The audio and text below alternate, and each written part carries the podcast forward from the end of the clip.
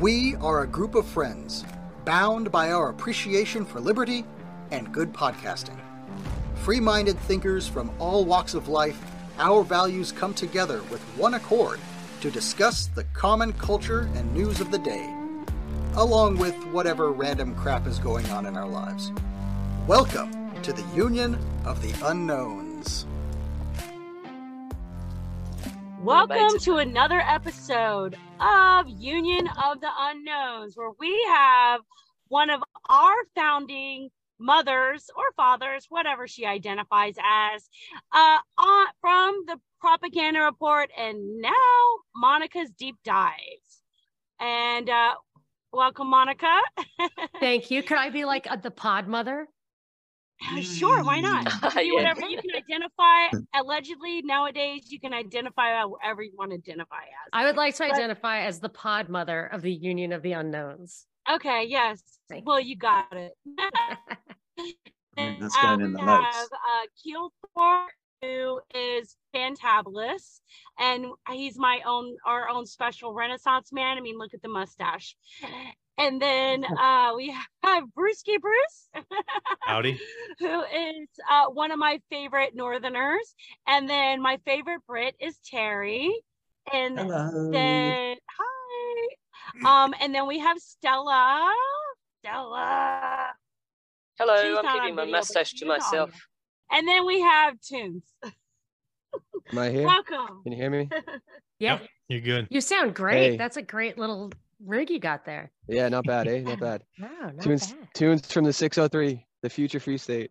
How are you? Nice, nice. So welcome, Monica. We're so excited to have you on. Um, thank you for helping us get this started and being able to uh, get authorization, um, you and Sam, uh, to be able to utilize the name of Union of the Unknowns because we know you are on Union of the Unwanted uh, as a regular uh, guest or co-host or whatever they call you. Regular on there? guest, I'm sure, is the most I could Yeah. aspire to, and it's really a privilege.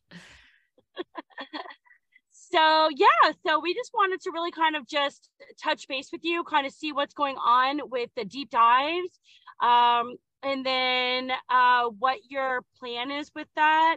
And then I have like a couple of questions that I've always wanted to ask, and I think other people they want to just bring up specific topics and see where it flows. Like we just like to flow with everything. Great. That's great. Sounds good. That's what I like. And uh, the time will fly by, no doubt. So that's absolutely uh, a good plan. And we know You we have a hard cut in an hour, so. yeah. Oh, who? Because of me? well, we know you like, yeah, yeah. Yeah, but I feel like with so many people, I've allotted definitely an hour and a half because that way we can all. Oh, okay. We might not even get started, but although I'm totally fine, however you want to do it, totally fine. Yeah, no, no, no, no. So, um, so I wanted to one of my first questions, and then I'd love to hear what everyone else has to say as well. Um, but like, what is your favorite conspiracy? You know, I'm starting to think that I'm not that much of a conspiracy theorist. Like everything that I think is obviously true. Like they're obviously up there making plans and pushing them down on us. And I feel like anyone who thinks because I used to be worried, like, what if my kids, you know, they they're check my kids' social media when they're applying for college and they find me. And I'm like, and then they listen to it and they hear me talking about the powers that be, Johns Hopkins, the World Health uh, Economic Forum, and all this stuff uh, conspiring for eventual. And it's like, but like the, everybody knows that and seems not to care. It's kind of like the JFK assassination is that uh, doesn't everybody know that? And they just kind of gloss over the fact that the in every government since then has been suppressing the truth about that like everybody just kind of it's like Seymour Hersh and 9-11 it's like you used to know that was an inside job but now i'm a conspiracy theorist. So i mean i guess the thing that i think is the funniest is the dinosaur thing. Like that's just so funny because they're so totally fake and then people think i'm really crazy when i think that and i'm like but the craziest part is that that one is the most obvious. Can we Like uh, they're ho- hop into- ridiculous. can we hop into that one a little bit? Um, Absolutely. I, I haven't What really I brushed up on about. the on the evidence before, like lately, but I did that whole show with the Tower Power Gang, which was supposed to be named Dinosaurs Are Fake. And they picked up on one little thing that I said and instead named the episode Ron Paul Sex Dreams. And I just feel like it was misleading. but that's a good source. I did a lot of research for that episode. So let me, I can look up my notes while we're chatting. Uh, from what I remember off the top of my head, there were two competing scientists that were in uh, almost like a space race, and they all each wanted to find the next biggest, greatest uh, T-Rex or whatever you want to call it. They wanted to name uh, dinosaurs after themselves, so they were more or less uh, making up that this is a T-Rex femur and this is how a T-Rex looked. And then the next guy would say, oh, this is a whatever, name name your dinosaur. And this is its, you know, fingernail. And I can build uh I can build this dinosaur based off of this fingernail. We Um, um we yeah. we touched on this uh, um, uh, ourselves a few episodes back, and um, Keel, I think, was more um, dinosaurs a real sort of person. You know, I don't want to put words in your mouth, Keel. Uh, I, I I don't want to be Mister Sit on the fence, but I, I think it's like a lot of science these days that there's a lot of fakery that goes on. Um, there's a lot of sort of ridiculous assumptions being made from very thin evidence, as far as I can see. But I I haven't looked into it enough. I, I think there might be a kernel of truth in there, but for sure, when you see a, a lot of dinosaur exhibits, you know, and, and Keel knows an exception to this rule, but a lot of dinosaur exhibits you see in museums have just been made up, really, based on what someone else said, uh, uh, say a T-Rex looks like. So they find a bit of bone and they construct a model from it. So I think they go a bit far in some of these assumptions they make, particularly when they say crazy things like, you know, oh yeah, they were warm-blooded and you know they they sounded like this, and you know it's just uh, they can't possibly know. Okay. At, at, Yeah. at this can't know. point, uh sorry, Keel, go Keel, Keel, Keel. I'll- I was gonna say we can't know all those details, but you know, fossils do exist, right? Or is that just No, something you They don't do not. And and They they, do not. admit that they don't. And this is what I'm looking for. This was the thing that was just like, are you kidding me? It's on my computer died here, but um it's on the I believe it's the American Museum of Natural History. I'll, I'll have it up here in a second. But it's on the on the main page. It says uh those aren't even really bones. And it goes into how uh, fossils cannot actually like eh, carbon-based matter, whatever organic matter, absolutely cannot last that long. So the bones that you see, this thing claims, is actually so there was a bone, and it was embedded somehow in granite or something, and then the granite. Uh, Oh, they got her. Did you guys talk to Monica about this before, like the dinosaur thing? Because Justin had just literally mentioned it inside the uh, Discord, It, it's a fun one and it, it gets floated around a lot. But you guys Uh. didn't uh, mention anything to her about it before this. Uh-uh. No, but she's That's talked so about it. crazy. a She's few on it, times. though. It's, it's uh, been osmosed for a or whatever, like isn't it? migrated. Oh, oh, into oh, the- pause, pause, Hold There we go. Monica, Monica- you froze. Monica, you froze for a minute. up. So we didn't get like the last 30 seconds. You totally froze. Yeah, the dinosaur people to you. There's a there's a bunch of angry paleontologists outside our house That's right, cutting yeah. wires. We lost her. Shut it down. Beating her around the head with T-Rex thigh bone. Did she go off? Maybe she's gonna come back on. Uh, maybe. what she was going to say is is true. I can come in here and, and fill in some gaps. What she was going to say is true to the extent that the bone, you know, bones don't last. But what I believe happens is they be it sort of becomes mineralized, and it typically gets laid down in something like mud. And the the, the theory is that um, the sort of uh, bits of rock penetrate into the holes in the bone, and then the, the bone deteriorates over time, but it leaves the sort of hard rock impression of the bone behind. So what you're seeing is not bone. She's right. It's it's like a rock impression, and then Who's- uh, over into years, this, Who this says sediment they're bones though? compressed. Okay, sorry. Who's who's surround, Okay. who's walking around saying that they are actual bones? No, no, but this is what I was telling you is that the even the fossils are not. They said that the that the that the rock matter gets into the bone and looks exactly like the bone, even though it's now rock. And so the the idea is that it's like petrified but if you actually go and look at petrified wood which is a real thing it doesn't look like wood. It it looks it's the shape and everything of wood but it's like blue and green. It's whatever the quartz that penetrated it is. It doesn't look like the original thing.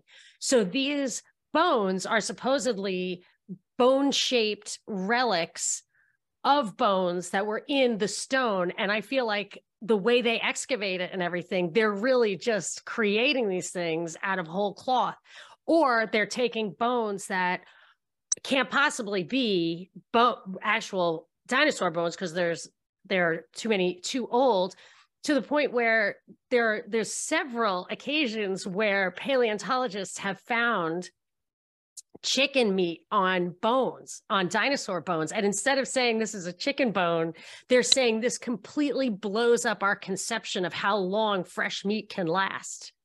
Honest to goodness.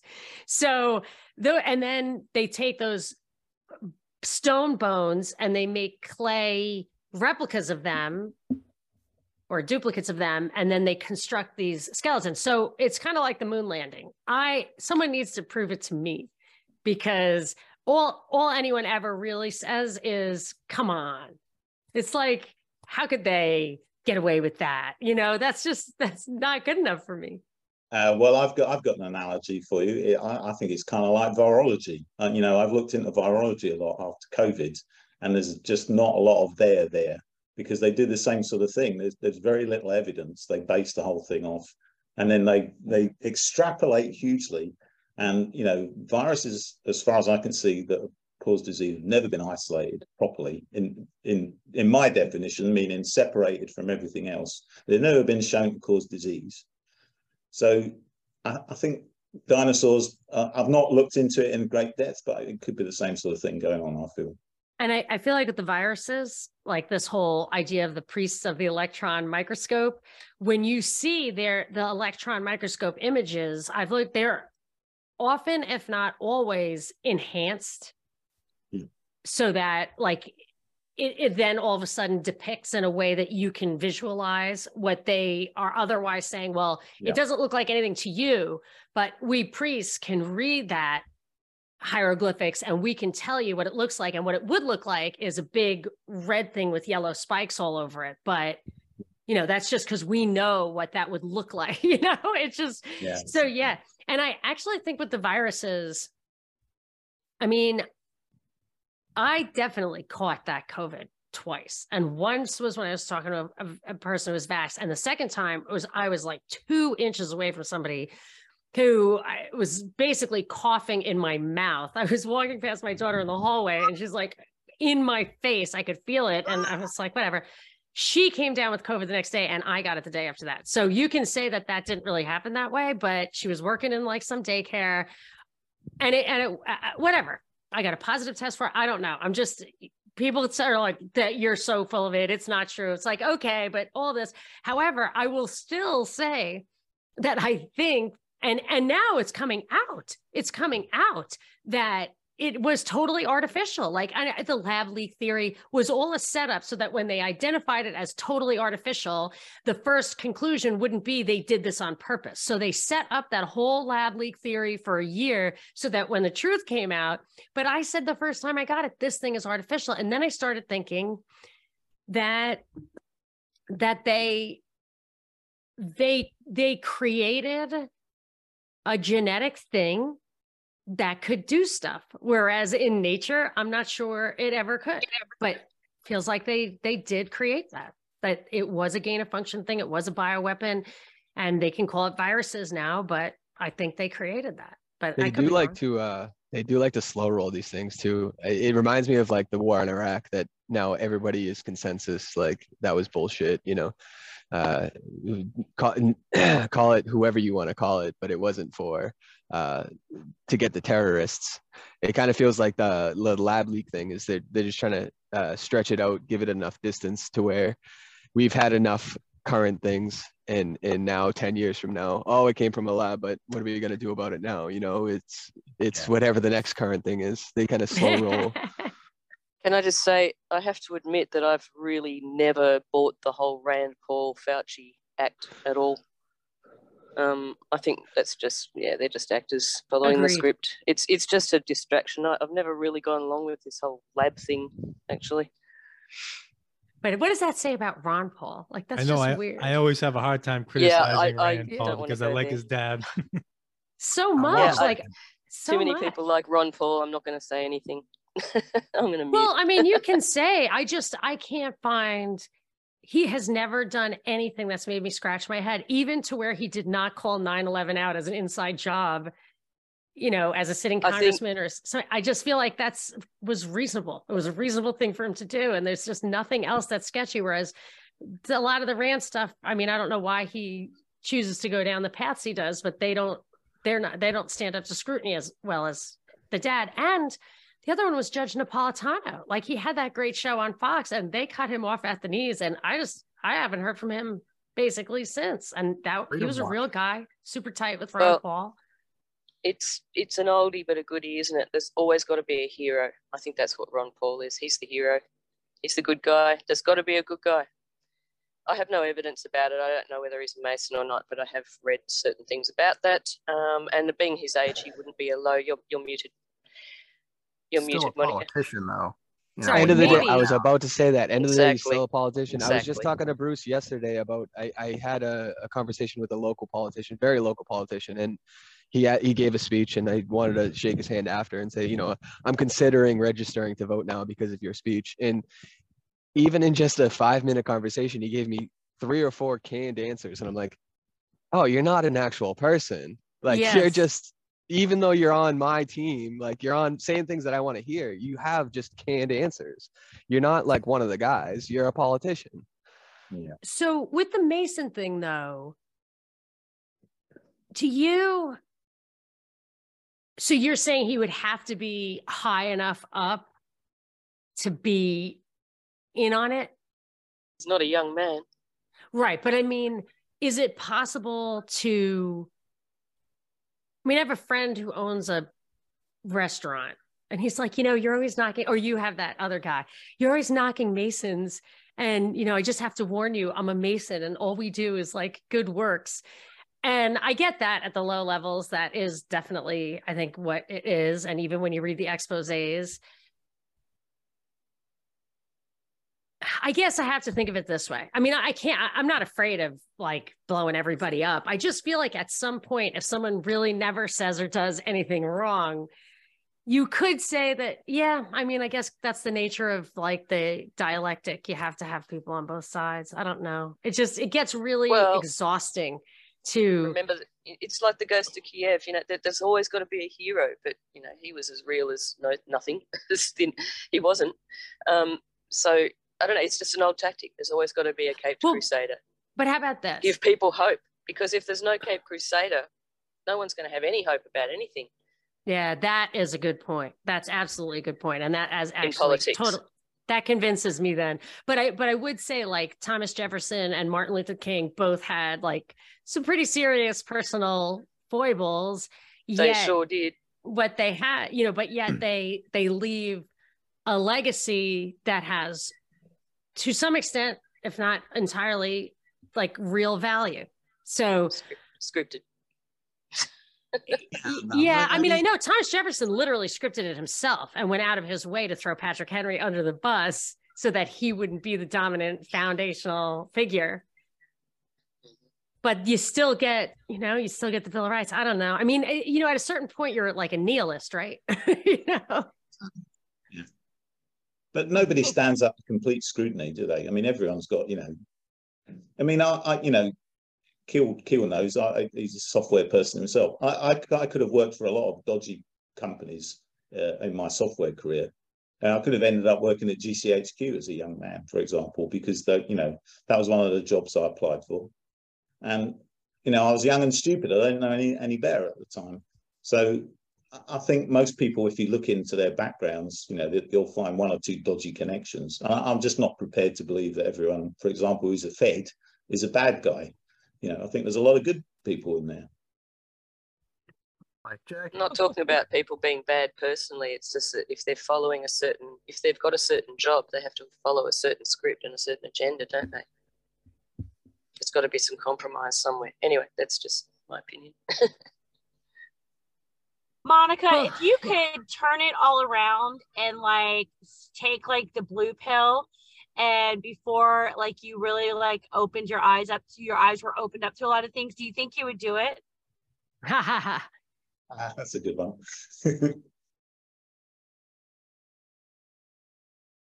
I think the ultimate truth is probably glorious. So I'm still on the path and the, you know, the valley is shady, but I assume I have to believe there's a there's a good I don't I would not I don't want to just be, you know, a gaping maw pouring cocktails and you know whatever even if it's caviar and champagne like I just that's just gross to me. And i think the human human being is so distinct from anything else on earth. There has to be we have this capacity for abstract thought. And i believe we have uh you know this the things that we are born with like the ability to understand right from wrong reason free will all these things. I feel like it would be i I, ra- I rarely think of anything as truly sinful but I feel like it would be a sin to deny those gifts and just indulge the sensory pleasures of oblivion and, you know, really delicious cocktails. But so I would not. However, I might. I don't see what I was going to say is I might have thought of a better way to go about this journey like i'm not sure it's the greatest thing for kids to be like red pilled along the way although things got desperate i mean i had to just i couldn't I, I you only have a certain amount of time with these kids and then they get plugged into the matrix so i think you have to get ahead of it even if it isn't great for them um but even now like i just i wonder I, I just I feel like I'm on the verge of a big breakthrough, just a just a real and unfortunately, I think it's going to get me back to where I started, which is not going to make me any friends. Like I'm not sure. I really have I really struggle with the whole idea of God as a person. I'm going to meet him after I die. But but the explanatory power of you know of everything about like our, that we definitely have like soul spirit abstract thought like we're evolution couldn't possibly mathematically be true like the infinite or what appears to be it's probably not infinite but the universe is just ridiculous it just never stops and we'll never crack that code and i bet the laws of math and science that we think we know here just don't apply at the very fringes like there's it's just too it's just too huge and it came out of nowhere and it's and it's order out of chaos for real like I- just think there's probably a big big fifth dimensional answer and i want to get there. Um and like you just can't get you cannot can't get you have to take the first step and the second step and the third step and i think that's why we're here and then at the you know when you're 100 and you take that last step hopefully you're you got you're ready you know for the next step yeah, that's We make it to 100. I always tell my kids that because they worry about my mom. You know, mm, she's 93. I'm like, like, or particularly my son who has Down syndrome, he gets nervous about things. So I try to tell him, like, it's like, are you going to die? I'm like, no, we're all going to, you know, take care of yourself. We're all get to live to 100. He's like, okay. Just keeps him from worrying. He freaked out because he saw me color my hair, take the gray out. And he just like lost his mind. He was just like, You're a grandma. You're going to die. I'm like, I'm not a grandma. I'm prematurely gray. I'm just prematurely gray. That's So- okay. I- I'm graying too already. It's okay. I'm just guy. Yeah, it could be sexy. I don't know. I just I haven't tried it yet, and I think it would be erratic. I started. I literally started coloring my hair when it was like I had like three gray hairs, so so that no one would ever notice. I thought it was kind of clever, but now I'm stuck. It's the good, the good kind of dying. yes, exactly. Yes, the dying before dying. That's a good question, Nice. Jackie, about uh, the blue, yeah. about the Yeah. blue pill. Uh, What about y'all? I, I was thinking about that when when you were speaking, and uh, yeah, I I don't know if I would want to go back into the matrix, right? Because I mean, previous to this, it was uh, you know, football and hockey and beers and who gives a shit, you know? And now there's I mean, this is a more personal journey, but uh, I have more things to care about, and uh, it's better to care about the big picture rather than um, the politicians know what they're doing, and uh, my boss knows how to do his job, and and uh, the cop is a good guy, and um, I think it's better to be aware of uh, the dangers out there mm-hmm. than it is to be blue pilled and in the matrix, though.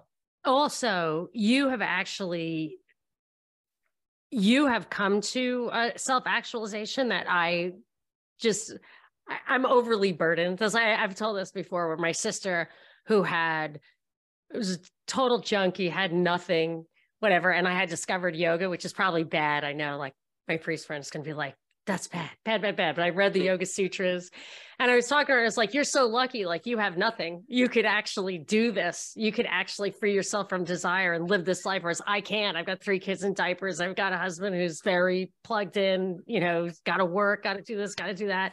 I have absolutely no freedom over like the true lifestyle choice. But tunes, I know you and a lot of other people in this group and in our groups have taken that blue that red pill and translated it into a different way of living. So like my mother was like when she was 19, she decided she couldn't answer the question of if there's a God or not, but she just knew it was a better way to live. And like she did that and she could do that within the framework of whatever normal economics, but you could actually change your life. And I, I noticed this from reading Kaczynski, but and also talking to Bellamy, the green anarchist and stuff that the that creative and Chad and Lanny, the creative stuff of like literally creating life. I, I, was listening to your toxic masculinity episode about, you know, women, everybody came forward. I'm always like, I tell my my sons, like, why are girls so crazy? And I'm like, hey man, we are human being factories. We make human beings with our bodies. We should be propped up on pillows all the time. You guys should be feeding us grapes and chocolate and just massaging our feet. We make human beings with our bodies. So if you can tap into that by growing a chicken, you know, like you that's all you need. And you will die. Like you can look back on your life and be like, this life was, you know, worthwhile. Like I grew chickens and fed my babies and they are alive. And like that's the real purpose. Like that's back to Eden I guess before, well, after the fall, but before the agricultural tax state. So I feel like you've, for you, the red pill translated into like immediate, oh, obviously this is the way to live. And now you're living it, even if it's backbreaking work. My my sense is that it's highly satisfying, and the creative process in general is highly satisfying. Uncle Ted was right. Yeah, and and that's like for the smartest guy in the world at the time, basically, potentially, or in the country or in his eh, generation, to to find that like carving out your own necessities was the most satisfying thing you could do. I mean, that says a lot. You, There's a lot. Been very quiet. I know. Keel, let's hear it uh, about taking a blue pill. I, I, you know, I don't know what it would be like because I, I don't remember. I mean, I, have been, you know, was I ever blue pilled? Kind of, you know, I've always kind of always thought about these kinds of things and never, never was I staunchly mainstream ever, even in high school and I don't know. I, I don't know what that means. Really, blue pilled. Apart from, uh, if, if it's if it means to give up the the things that I think about nowadays, I don't want to do that. I, I don't know what that would be like. That sounds boring to me. Yeah, I remember. I point, sorry, but the point is that conforming can make your life a lot easier. Can I? I think that's the point. If yeah, I know, but I've I've never ever wanted to do that. I, I mean, I remember Me neither. being a kid and being furious when people would tell me to do something without explaining to me why I needed to do that thing when it didn't make any sense to me, you know?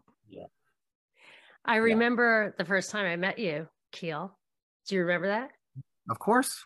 Was it at the uh At the uh, barbecue place. Holy yeah, smokes. praise praise the Lord? oh, praise the Lord. I think that's what it's called, praise the Lord. Something like that. yeah, it was praise the Lord. And I remember they asked WSB asked me if I needed security, and I said, actually, all these guys are packing. so yeah. there it was open carry. It was the most it was the safest I've ever felt in my entire life. And Yeah. you you remember what you said to me? Yeah. I was saying I had I had my uh, pistol in my car and I thought I said, dude, should I wear that when I come to this thing? I don't know. These people are probably going to be kind of weird about that.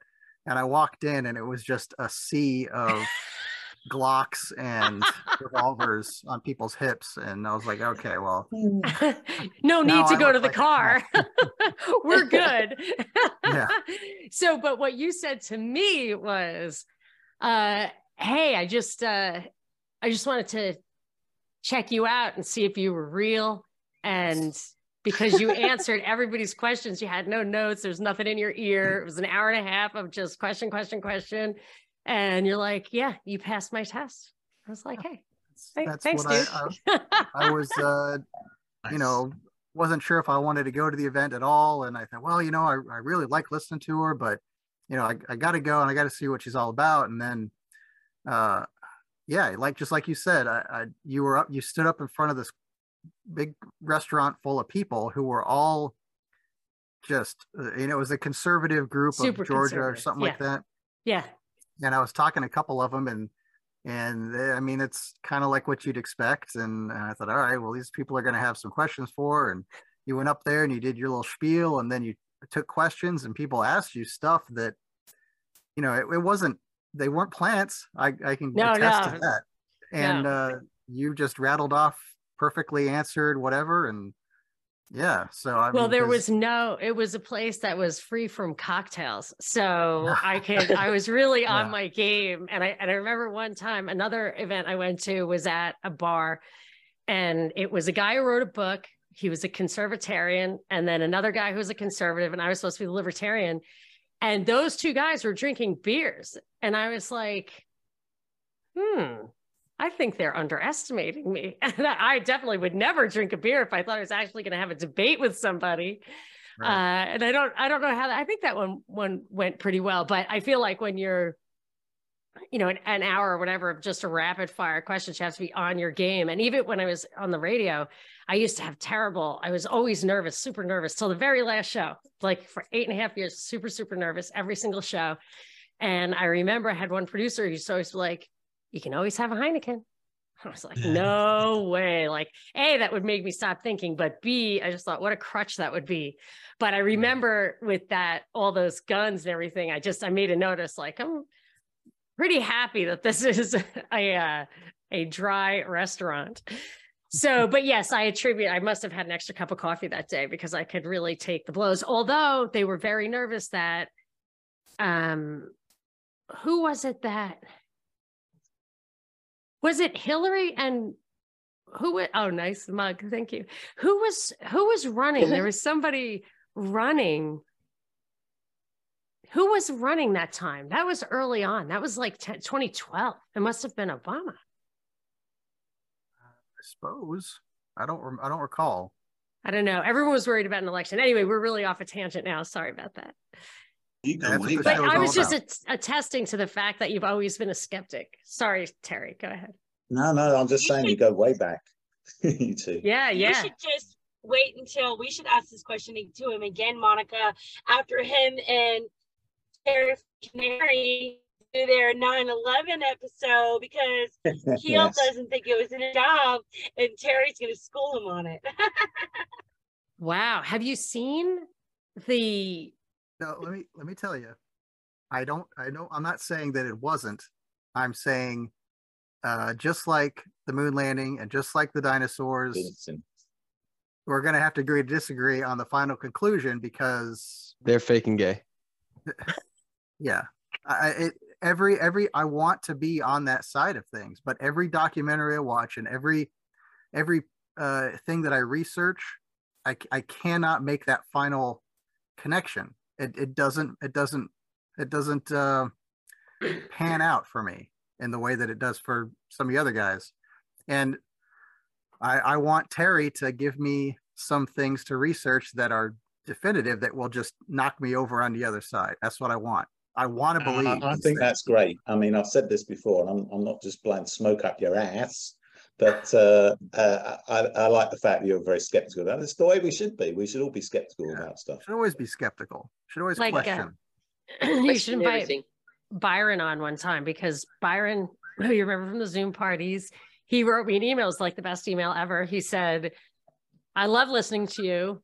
and I only agree with you half the time. And I'm I just love that because that's just somebody who wants to go back and forth. And he's like you. He's like, I, I'm not going to err on the side of the more radical position. I'm just not going to do that. Like, so I'm on the opposite side. I start with it's fake, like Stella.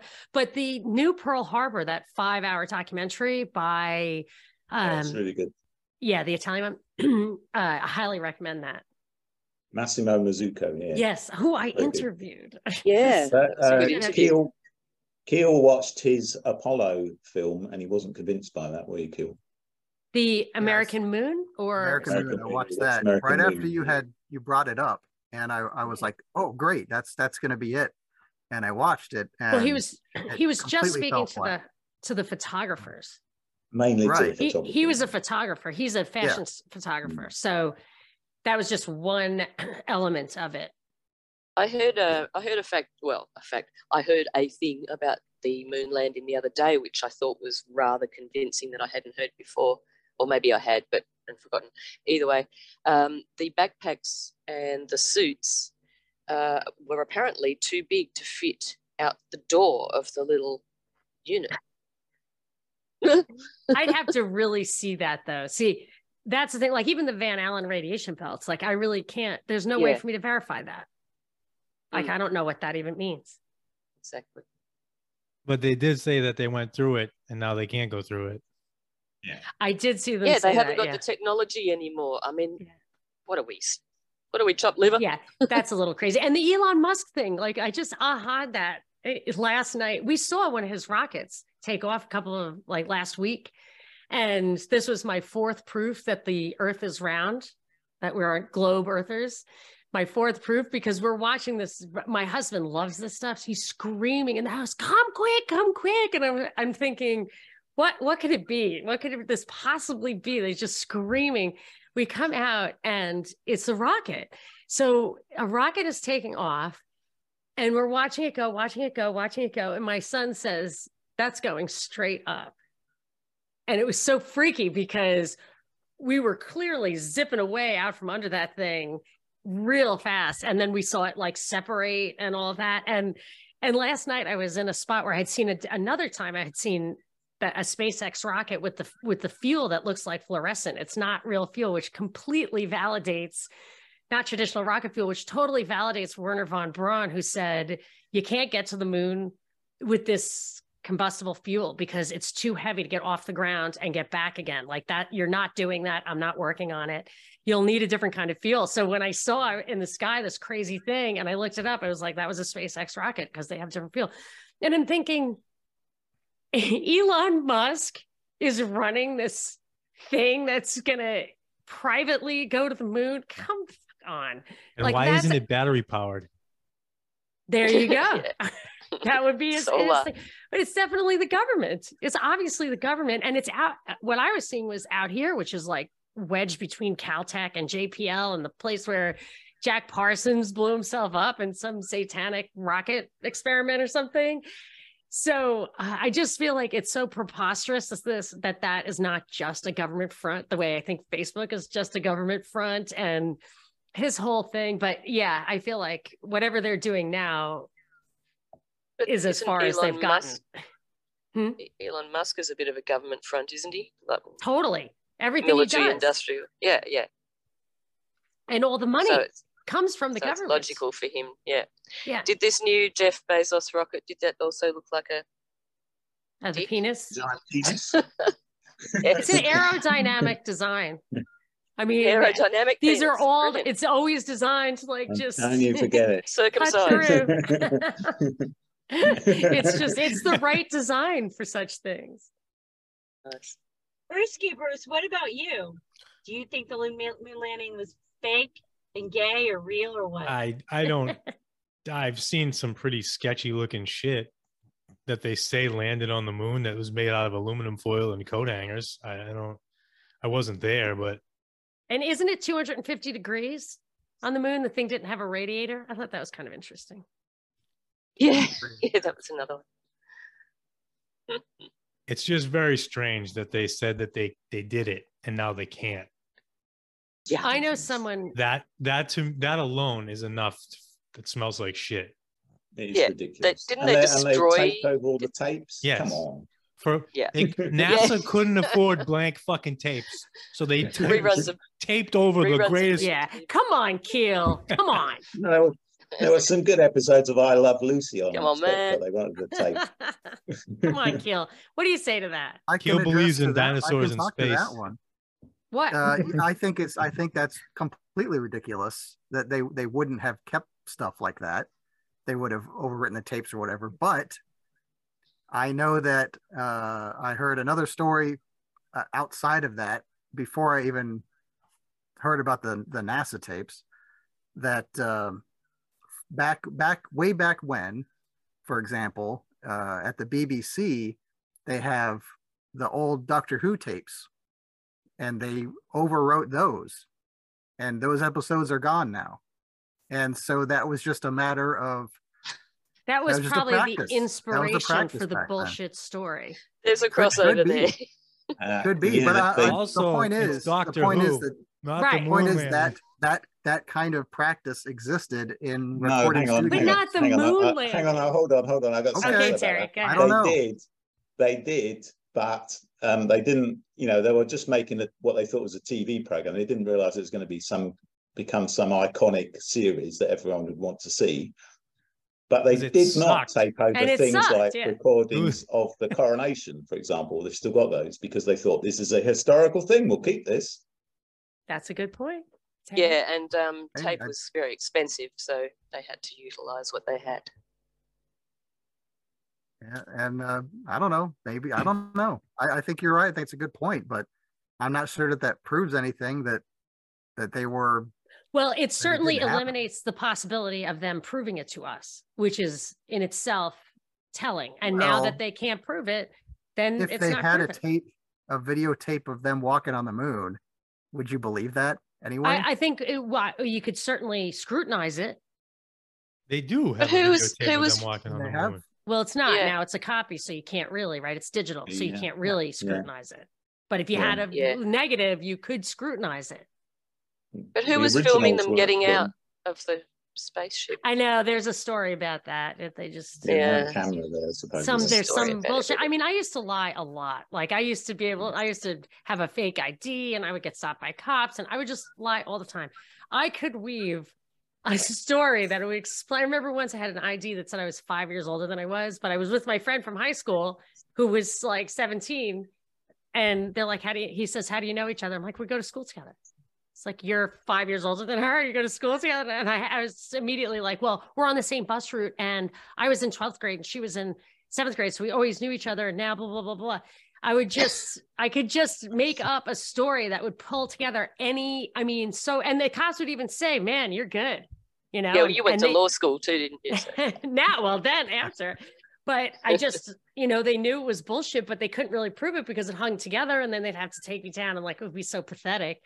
So I just feel like you can spin a tale that connects lots and lots of dots. And then when when you hit a, a wall, be like, oh yeah, well, we lost that. I, I don't know. So so I'm just saying the onus of proof is on them. And you are saying the onus of proof is not on them, which I get from you because you're saying like the weight of 7 billion people uh, you know fooling that many people it's it's hard thinking of all the people had to be involved who would not reveal the truth or um why the why and how far ahead of it they had to go you're just going to give them the benefit of the doubt because it's so Not necessarily. I don't I don't think that just because everybody else might believe it, that mean that that suddenly means that that's the the default. But I look at it now uh, as you know what would what would it look like if they actually landed on the moon?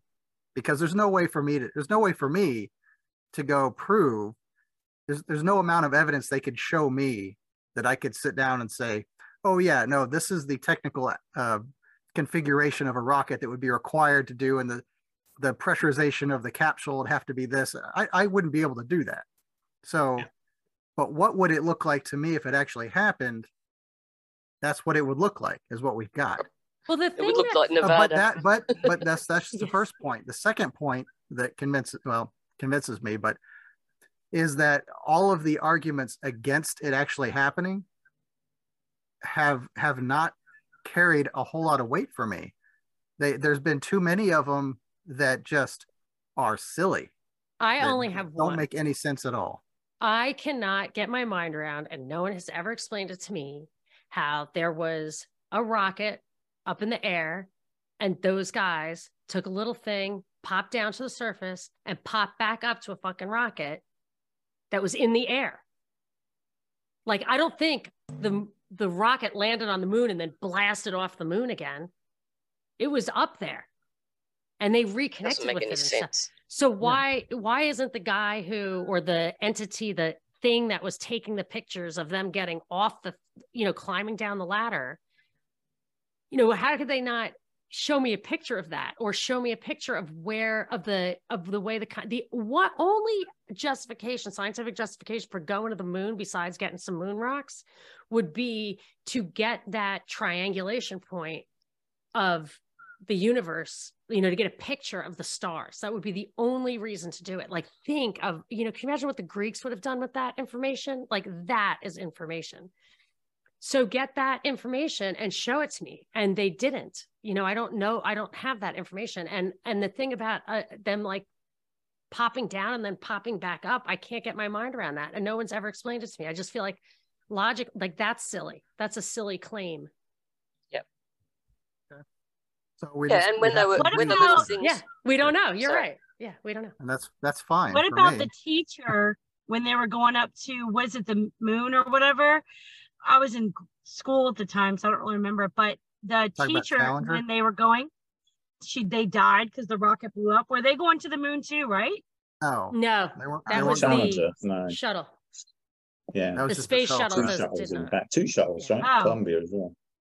So where were they trying to go the other when they just Just blew up just in in the a sky? orbit.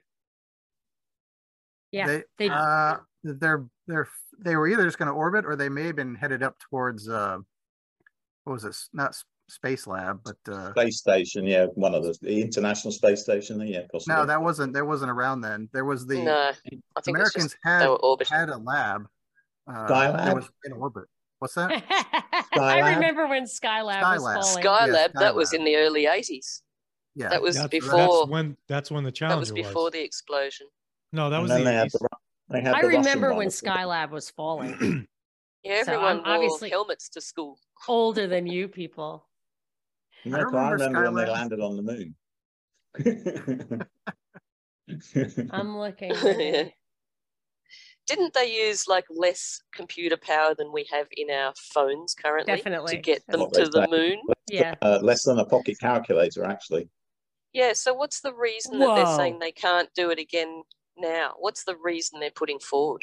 Well, they It's destroyed the ridiculous. They just technology. say we lost all the plans, you know, we, you know, we can't, you know, we don't know how we built it, and we can't do that again because it will, presumably, like the tapes, you know, we we had to draw a nice picture for our children, so we drew all over the plans, and you know, we haven't we lost them. Sorry. So Well, that were was in 1985. Yeah, I mm, remember Yeah. watching that in school, and it exploded, and it was like, whoop, whoop, turn it off and wheel the TV out. Don't. Yep. Everybody was Yeah. like, "What the hell?" I remember all my know- sister blamed Reagan for putting a civilian up there because he was so arrogant. Do we all know the crazy conspiracy theory that the Challenger astronauts are still alive? Yeah, I've I've seen Yes, that one. I've heard that. I've heard that. It's a good one. And certainly the people they found look an awful lot like the originals. Some of them have the same names. Yeah, some of them have the same names. So yeah. what would have the agenda been to don't know. fake that? Maybe to put an end to that particular program um, because they wanted to divert the money elsewhere or something like that, It was it was horrendously or to expensive. create a new thing. Every, every launch was like hundred times more expensive than they planned because they planned to be able to reuse this thing, and basically every time they used it, they had to more or less rebuild it Yeah, because it got so damaged in re-entry. So yeah, maybe they did want to sort of knock it on the head. Mm, And then maybe they use that as an excuse to stop going up and stop spending that money or something like that. So, exactly. so my, one other question I actually had uh, for you is so when you look at a lot of stuff now, like if I know we none of us I don't watch the news either. Like my news is like all from like you and Brad and like everybody else like on podcasts and stuff. Um, but when you read or do your research or do you think everything are you like so skeptical of everything now that since you've had to do like because I know that I've gotten more conspiracy mind and stuff like that since I've been hanging out with this crew. And uh, it's definitely opened up my eyes to even more things. And I was like super like questioned everything even before that. So I do assume that every single story has an agenda behind it. And I am really skeptical, like the even to the point of like the Facebook layoffs. I thought, why what are they doing here? Did they overhire on purpose to justify firing everybody to outsource to India or to make it AI? What is really going on here? But on the other hand, their explanation does I, you know, I can't, I can't help but think they knew the plan because I always feel like the plan from the beginning was to justify raising interest rates. And that's what all the inflation was for. Like, so if Facebook is a CIA operation, they should have known and they probably have a purpose in firing all these people. But once they fire those people, a lot of like the startups that were starved for talent are now going to have the the workers they need. So it'll it's actually probably good for the smaller companies, which can't possibly be something Big T they wants. So yeah, stuff like that. I just always I'm always looking for the angle constantly. And I would say, so like I'm doing deep dives, which is way, way harder than I thought it was gonna be. It's like I just really and I can't I I'm super busy and I can't no, I don't want to lose touch with the people who who I've connected with and who listen to me and stuff like that. You can't just go away and come back a year later. So I have to keep it going. But um ha- half of the time, you know, it takes me a long time just to find a story that has a code to crack. So I can, so it was easy with the propaganda report because I could just, you saw exactly what I do. I just read the newspaper and I tell you what I think about each of the stories. Like, what could the possible agenda be? Uh, I hate this stuff, whatever. Like, these guys are not working in our interests or all of that. But, but now, say I can, I can usually do it once or twice a week. I can usually find a story that's really really deeply agenda driven and totally disconnected from what they're telling us the story is about. Like the Pelosi going to Taiwan was one example. You know, through figuring out like why is Pelosi in Taiwan for 11 hours? And then this whole, and it's a shame because I really don't know anything about semiconductors, but I was like, oh my gosh, this is all about building the machine that's going to control the world. Like, holy shit, like what the hell? So, so, you know, once or twice a week, I can find like the the hidden hand behind a story. But i used to be able to see in every story you know the spin that promoted the agenda. So you you have the real the facts maybe but you have the spin that promotes the agenda is always always there which makes all the propaganda all the news a tool all the time. But on the other hand the fact that that they just keep it pumping so hard is in itself evidence that it's just propaganda. Because if it was true, you would not have to say it more than like once or twice, you know, used to have the evening news and they would just tell you what was going on. Granted, they would spin it, but it wasn't designed to drown out your own thoughts. So I feel like the proof is in its intensity, that it's designed for more than communicating with thinking people.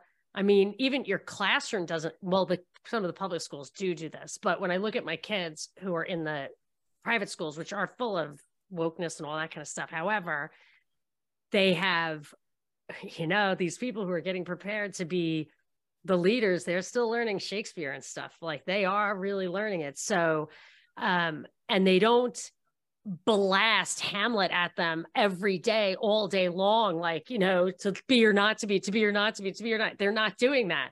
They're teaching it to them. They're testing if they learned it and they're moving on because that's what information you know that's what learning is but this constant like fire hose of cnn and fox and stuff i think is uh, it's obvious what it is just because of its you know the its format i think Thank well, you. they, they have to do it like that because they got to fill 24 hours you know and they can't let you pause to think yeah so when i'm driving i missed the during lockdown, it was a bummer because I used to drive my kids and I would get to talk to them on the way to school. And then on the way home, I would listen to the news.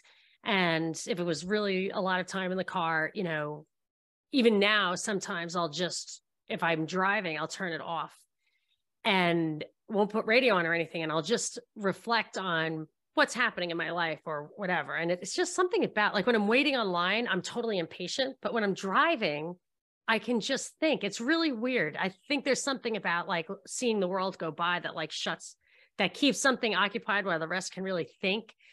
And so when I think about this stuff, I mean, I, I have time to digest it all and make sense of it.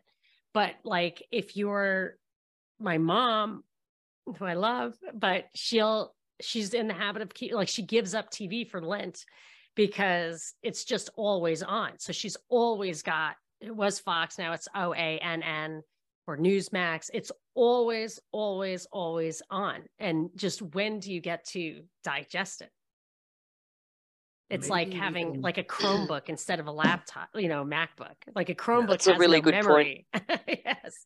That's a really good point, and I think that's really what's missing in today's world. Everything's so crammed in. We there's no visual space. Everywhere you look, there's a sign, there's an ad, there's something running along the bottom of a screen, whatever. Uh, the kids are constantly being scrolled at. Uh, they they never get a chance to reflect. You know, be still and know the voice of God. When is that ever going to happen? Um, even in the shower, they, they now have waterproof speakers, so you can take your shit in the shower with you. You know, it's it's just ridiculous. There's no time. We you have to stop and reflect, and and listen to things like the soundtrack of the world, like water, waterfall, the wind blowing through the leaves. That's the stuff that's going to keep us sane. But a lot of there's a generation that aren't even really going to know that. Sad. See, that's the value of the red pill.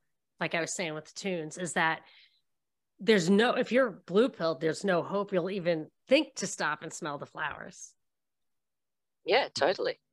And I think, um, you know, a lot of people say, yeah, I'm really black pilled. Well, yeah, okay, I, I confess, I'm guilty. You might call it black pilled. I call it aware. Um, I'm a realist. I'm practical. I don't think about things like, oh, I wish I could go back and be blue pilled and be blissful again because that's not the way how it is. You know, I just deal with it the way it is. And I think if you can look at things and break them down to black and white, even though things aren't black and white, if you can break them down to a root level of things are generally come down to a choice. They're either good or they're bad, you know. If they're black and white, it's easier to pick a side. It's possible that what looks like black pilled is just a complete, total acknowledgement that the facade is a facade. So it looks Correct. like you're black pilled because you're completely rejecting the entire facade. Can't find any value in it whatsoever. But that doesn't mean that there's no value in you know the human being in this in the pursuit of knowledge in that fifth dimension that i'm looking for it's just to reject the facade is i think is reasonable but that's why and i think that's a good something that y- y'all are probably in a great place to tease out is what's the difference between a black pill, you know, what's the difference between having no hope and recognizing the system as a facade in its entirety? Because you're not Don't to hopeless, are you? No, that's what I was just going to say. Being black pilled doesn't mean you have no hope, and I don't know who sort of decided that, but Well, that's like the definition not. of it. Yeah. what? Yeah. Well, okay. Well, yeah, it depends on the definition. It depends on the translation, doesn't it? Everybody's individual translations of a situation is what got, gets us into a mess sometimes, isn't it? But um, yeah, I, no, I, I don't think that being black pilled is um, being hopeless at all. And I think it actually breaks things down to simpler forms so that you can actually find your hope. It becomes clearer where the hope is because if you're fairly clear about black and white, you can see the hope.